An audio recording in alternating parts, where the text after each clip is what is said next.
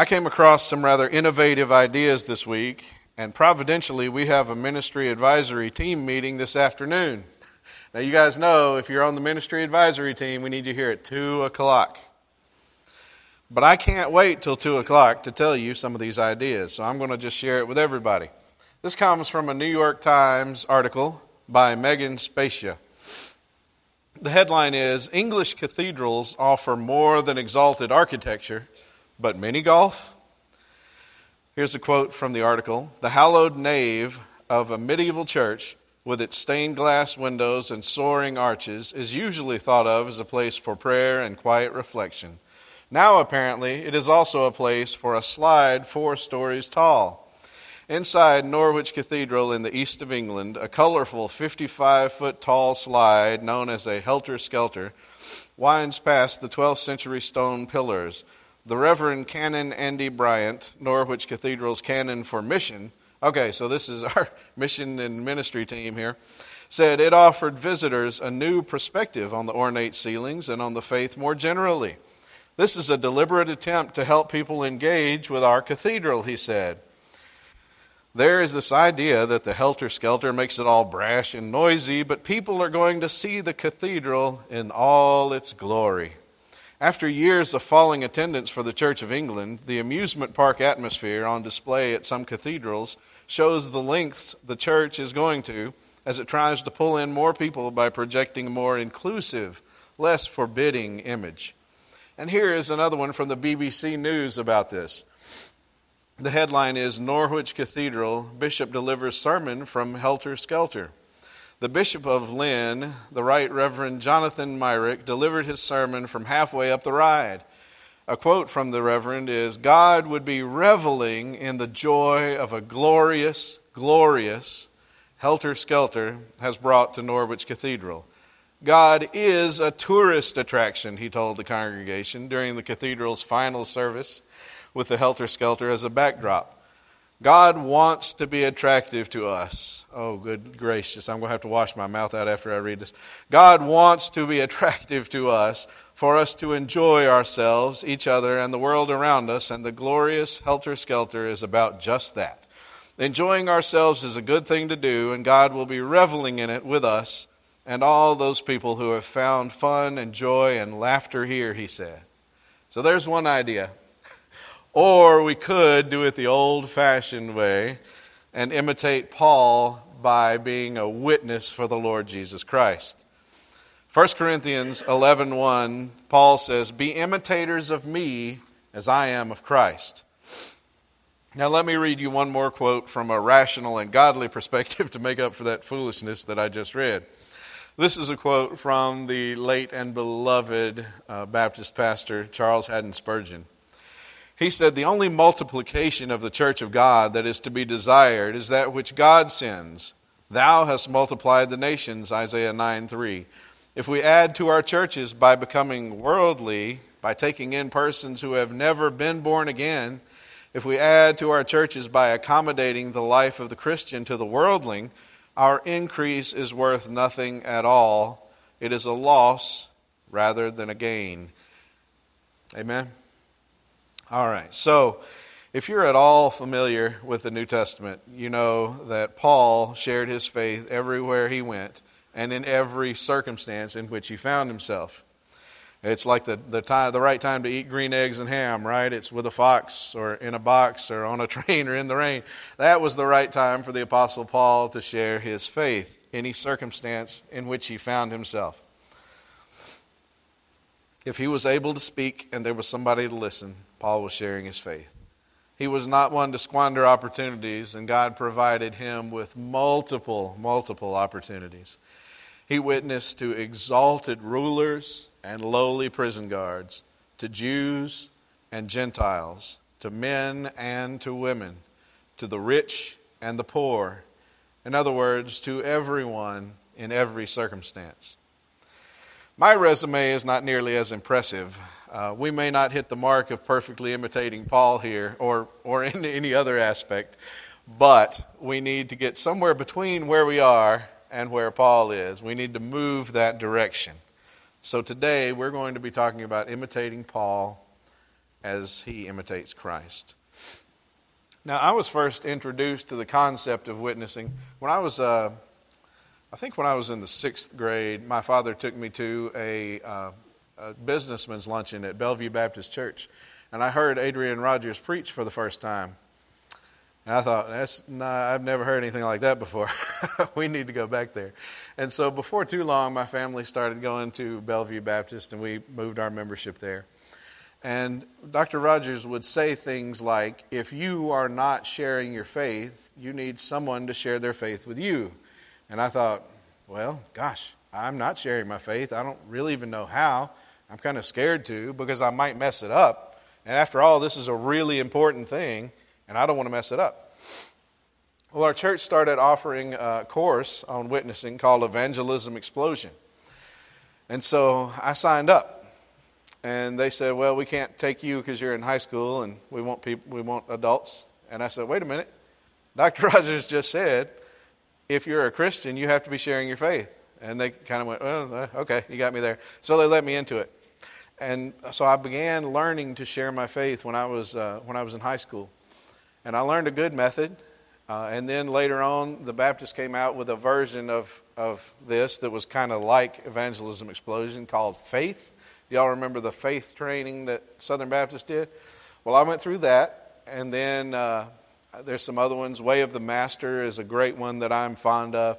So I learned all these different methods for sharing my faith because I wanted to make sure that I was competent with it, because I was taught that it's really important.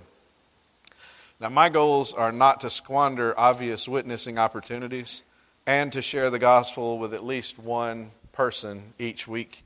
Sometimes I don't get those opportunities in my daily routine, so I have to go looking for them. I mean, when I'm here with Jessica, um, we interact over business things and we talk, but she's saved already.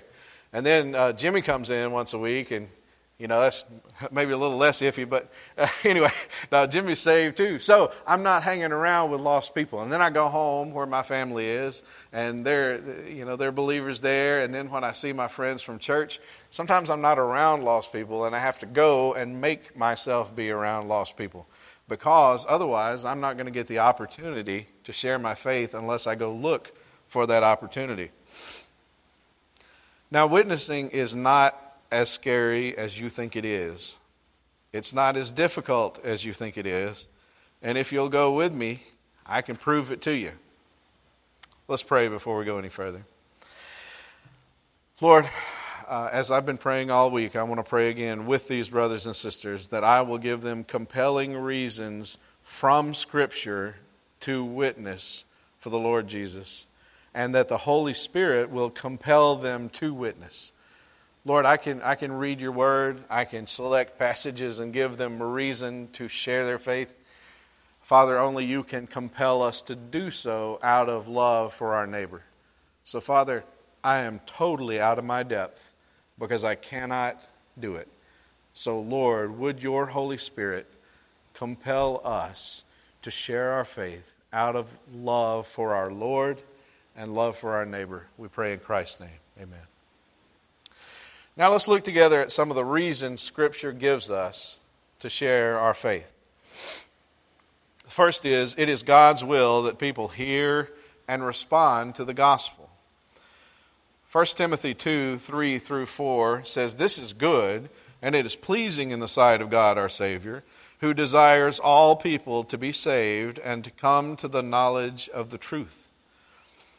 Now, this passage requires a little bit of explanation, but I, I, hope we won't get too sidetracked. So I'll keep it brief. In keeping it brief, I may raise some questions for you. If I do, feel free to ask me about them later. Honestly, one of the advantages of being in a small church is you can call me anytime you want to, and we can talk if I say something that you're wondering about on Sunday or any other time. If, when the Bible says that God desires all people to be saved, it means that God's desire is that each and every person on the planet come to faith in Christ, then we're left with a little bit of a quandary, right? Because ultimately that would mean that for some reason God cannot accomplish what he wills, or it means that ultimately everyone who has ever been conceived will end up going to heaven. I completely reject the notion that God fails to accomplish his will, regardless of the reasons that people come up with to explain it. And I am not a universalist, so I don't believe that every person who has ever been conceived ends up in heaven. That's clearly not what the Bible says. So, what is the explanation for this? The Greek word translated all people can mean all kinds of people rather than each and every single individual. Leaders, followers, rich, poor, Jew, Gentile, and so on. This interpretation makes good sense as Paul lists a certain class of people, rulers here, when he tells us to pray for all people. John Calvin says that God's desire for the salvation of all means there is no people and no rank in the world that is excluded from salvation. Now let's look at the passage again so we can make sure we see what he's talking about there. 1 Timothy 2 1 through 4 says, First of all, then, I urge that supplications, prayers, intercessions, and thanksgivings be made for all people, for kings and all who are in high positions, that we may lead a peaceful and quiet life, godly and dignified in every way. This is good and it is pleasing in the sight of our God and Savior, who desires all people to be saved and come to the knowledge of the truth. All right, I know we waded into some deep water there for a moment, but let's not forget the main point here, which is it is God's will that people hear and respond to the gospel. That naturally leads us to ask the question that Paul asks in Romans 10:14, how will they hear? Romans 10:14 says this, how then will they call on him in whom they have not believed? And how are they to believe in him of whom they have never heard? And how are they to hear without someone preaching? Right? Paul is very logical very practical. And he says, Look, we've got a message to get out. And how are they going to believe if they don't hear the message? And how are they going to hear the message if we don't take the message to them? I certainly could not have said it better myself. Uh, you know, I, I say that tongue in cheek. I couldn't say anything better than the Bible says, of course. But what he's saying is, you know, look, let's be practical. You know, last week we talked about how we should pray for things and then we should be available to be the means through which God accomplishes our prayers, right? So if we're down the street and the lady says, Would you pray for me to have milk to put in my coffee? We prayed for her to put have milk to put in her coffee, and then we went and bought her some milk and brought it to her, right? We want to be, whenever possible, the means through which God accomplishes His will. So, how are they going to hear? It's going to happen by us telling them. Now, who is us? All right, zone in with me here for a second. The us that are supposed to take the message is the person sitting in your seat this morning. Okay? It's the person preaching the message this morning we can get a very collective idea of us and say we should share the gospel, and by we, I mean you, right? We can do that, and we do that in our churches all the time. So, us is the person occupying your seat this morning and the one preaching. That's us. I hope that feels a little overwhelming because when you realize that you cannot do it alone, you get a good perspective on how I need to be witnessing too. So you can't do it alone. You can't share your faith with everybody that needs to hear the gospel, right? I can't share my faith with each and every individual that needs to hear the gospel. But together we can do so much more than we can individually. You need me to help. I need you to help. We need individual believers all around the world to help. I know that I can't do it alone, but you can't either. I know that I'm not the only one in this congregation who shares his faith, but the truth is that we who do regularly witness are in a very small minority. I think we can all agree to that. I know there are people who take the opportunity to witness besides me. But if we're being honest, you know that is a really small minority of people in our church. We can fix that. I'll tell you exactly how in a few minutes. But first, let me give you another reason to witness. Another reason is it is how the church grows and survives to tell the story to the next generation. Acts 8, 1 through 4 says this. And Saul approved of his execution. And that's talking about Stephen because chapter 7 is Stephen's defense before he was stoned. And there arose on that day a great persecution against the church in Jerusalem, and they were all scattered throughout the regions of Judea and Samaria, except the apostles. Devout men buried Stephen and made great lamentation over him, but Saul was ravaging the church and entering house after house. He dragged off men and women and committed them to prison. Now those who were scattered went about preaching the word. Now, who was scattered? It was not the apostles. The apostles didn't scatter. Who scattered? The regular old church folks like you and me.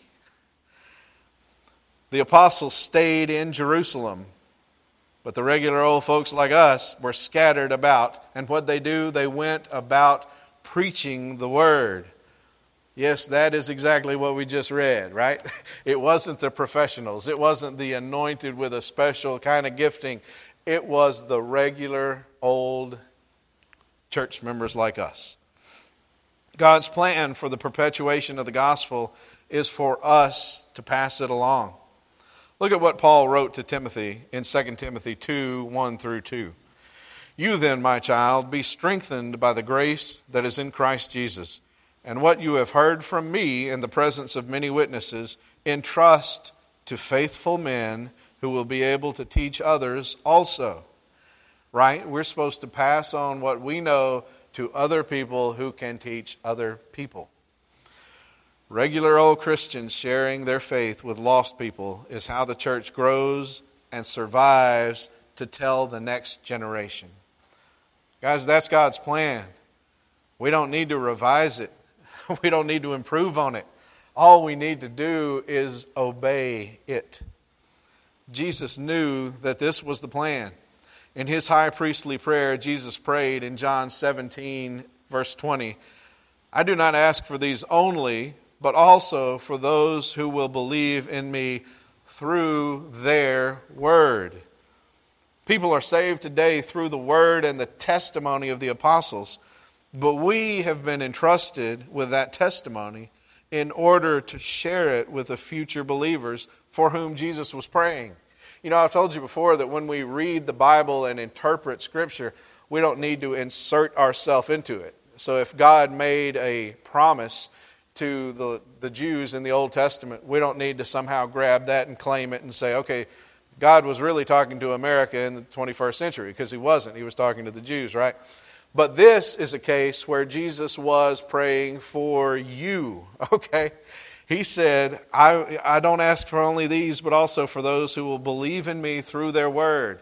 Jesus prayed for me while he was on earth, and he prayed for you, and he prayed for that person that you are going to take the gospel to, who is going to believe because of your words and because of the words of the apostles that we take to them. Now, I saved the most compelling reason for last, and you may wonder what could be more compelling than knowing that it's God's will that people hear and respond to the gospel. But I want to show you from Scripture that God entrusted this ministry to us here, now, in this room. 2 Corinthians 5 17 through 20 says, Therefore, if anyone is in Christ, he is a new creation. The old has passed away. Behold, the new has come. All this is from God, who through Christ reconciled us to himself and gave us the ministry of reconciliation. To whom did he give the ministry of reconciliation? To us who have been reconciled. He has given the ministry of reconciliation. Verse 19, that is, in Christ, God was reconciling the world to himself, not counting their trespasses against them and entrusting to us the message of reconciliation. Therefore, we are ambassadors for Christ, God making his appeal through us. We implore you on behalf of Christ, be reconciled to God. So, Paul says that we are ambassadors for Christ, and God makes his appeal through us. Guys, that is a lot of responsibility being entrusted to us. How are we going to respond to that responsibility? How are we going to respond to God entrusting to us this ministry of reconciliation? I don't see how Paul could make it any clearer than he just did. Those who have been reconciled to God are given by God the ministry of reconciling others. Then there's the Great Commission we read in Matthew 28 18 through 20. And Jesus came and said to them, All authority in heaven and on earth has been given to me. Go, therefore, and make disciples of all nations, baptizing them in the name of the Father, and of the Son, and of the Holy Spirit, teaching them to observe all that I have commanded you. And behold, I am with you always to the end of the age. Now, you might object that Jesus was speaking here to the 11 disciples. Uh, I read some stuff on the internet this week, and a lot of folks are like, hey, wait a minute. The Great Commission doesn't apply to me because he was talking to those 11 guys. 11 because, of course, Judas had, had hanged himself at this point. This may have been where Jesus appeared to over 500 at one time that Paul tells us about, like we talked about last week. But even if it was only to the 11 that he said this, that does not get us off the hook because look what he said. and this really well respected theologian, Don Carson, uh, put this idea in my head while I was reading this week. Jesus said, Go therefore and make disciples of all nations, baptizing them in the name of the Father and the Son and the Holy Spirit. Listen to this part teaching them to observe all that I have commanded you. And Don Carson said, Well, if he was talking to the 11 and he said, Teach them to obey all that I've commanded you, right after he said, Go and make disciples, then he meant teach them to go and make disciples. He wasn't saying, Well, except for this last little part about making disciples, that's only for you 11. He doesn't say that. He gives us that commission. So if you are saved, you are to be sharing your faith. That is your job and mine. As your pastor, I have an additional job, and that is to equip you to do that. That is why on November 16th, we are hosting a group called Hearts for the Lost. They are going to come here to scripturally compel us and then equip us to share our faith. I am able and willing to equip you individually to share your faith. But this will get us all on the same page at the same time if you will come and be a part of this. Our ministry and missions team has talked this over, and we have said, guys, this is what we want to do. This is crucial for our church. If West Laurel Baptist Church is here 10 years from today, I believe we'll be able to look back at November 16th, 2019, in order to see why West Laurel Baptist Church is here 10 years from now. I'm old enough and have been in ministry long enough to know there's no silver bullet program that can revitalize a church. If there were, I would write a little book and, and I could retire then if I wanted to because Lifeway would sell millions of them if it actually worked. So that that is not what I'm counting on. I'm not counting on some people to come here and fix all our troubles. What I am praying for, though, is that this day will spark in us a revival of obedience to the Great Commission that will indeed revitalize this church and get her back on mission. If we would all take seriously the ministry to which God has called us, we could become a healthy, thriving, obedient church. Guys, I have never in my life, and I've been in Southern Baptist churches since uh, before I was born, I have never been part of a church where the majority of believers were actively sharing their faith. Has anybody in here been in a church like that? Would you like to be? I sure would. We can do this. We can simply obey what our Lord has told us to do. Now, guys, We call him Lord not because that's his name, right? Because that's what he is. If he really is your Lord, then when he says do such and such, we say yes, sir, and we do it, right? That's how it's supposed to operate. We all know this. Now, I know sometimes you're saying, you might be saying, look, churches don't do this. The majority of churches, the majority of individuals in a church don't share their faith. You're right, they don't. Why not? It's not, there's no reason, guys. It's not impossible. It's not something that we can't do.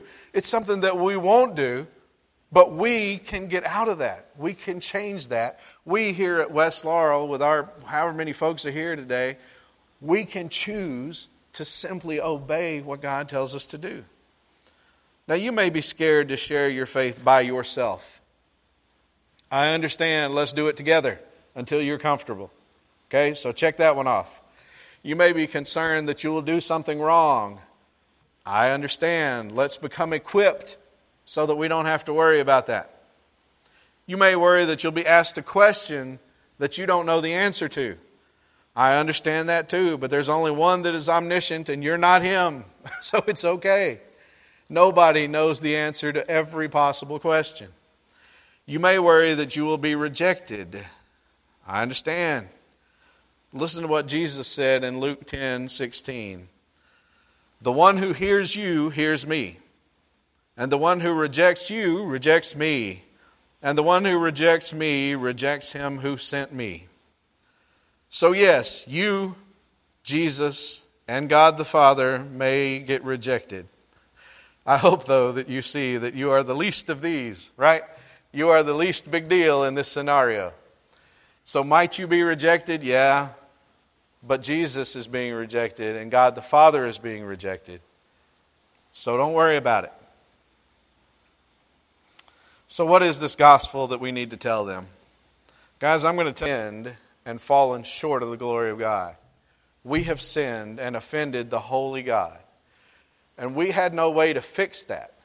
So, what he did was, he sent his son to live the life that we should have lived and couldn't.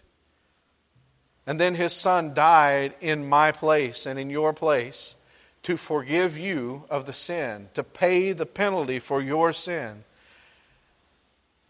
And you can, by faith, exchange your sinfulness, which he paid for on the cross, with his righteousness, which he will give to you. And then not only will you be forgiven of your sin, but the Father will see you as righteous and just because the righteousness of Christ has been imputed to you. That is the gospel we need to share with them. So, guys, I'm about to do something weird. I think if we had an earthquake and the chandelier started falling, many of us would sit there in our seat, unmoving. I think perhaps if a tornado came and ripped this, this place apart, we would sit nailed to our seat. We are not a, uh, we're not a bunch of folks that get up and move very often. So let's get over the shock of what I'm about to ask you to do. I'm about to ask you to move. All right? All right, so that's a little thing. Don't worry about it. Here's what I'm really asking. If you are willing to say, okay, I'm scared. I don't know how to do this. I've gone 60, 70, 80 years without regularly sharing my faith. It's scary to me. I understand that, okay? It's okay. We're going to equip you, all right? And you may say, Look, I'm not one to move out of my seat and do things when I'm asked to in service. That's, that's okay. Get over that too. What I'm going to ask you to do is on November 16th, I want you to commit today to show up on November 16th. I want us all to be there and all to learn why we should share our faith and how we can share our faith. And then, guys, I want us to commit to simply obey the one that we call Lord. All right? If He says to share our faith, I want us to say, I'm willing to do it. I may be scared to do it, I may not know how to do it. All I'm asking is, are you willing to come on November 16th and learn what they have to say and then go with us holding your hand, okay, to share your faith? If you're willing to come on November 16th, unless providentially hindered. And by that I mean dead. Okay? If you are willing to come on November 16th to this thing that we're having called Hearts for the Lost, where they're going to show us and equip us how to share our faith, then I'm going to ask Steve to come on and play. And when he does, I want you to get up out of your seat and I want you to come up here to the front. I know this is crazy talk. It's okay. we can do it. If you are willing to show up on November 16th, I want you to come down here. If you are not willing, you can stay in your seat, and the, the ministry and missions team is going to be praying for you like crazy, okay? Because we want every individual in this body to come that day to learn how to share our faith. What are we singing, brother?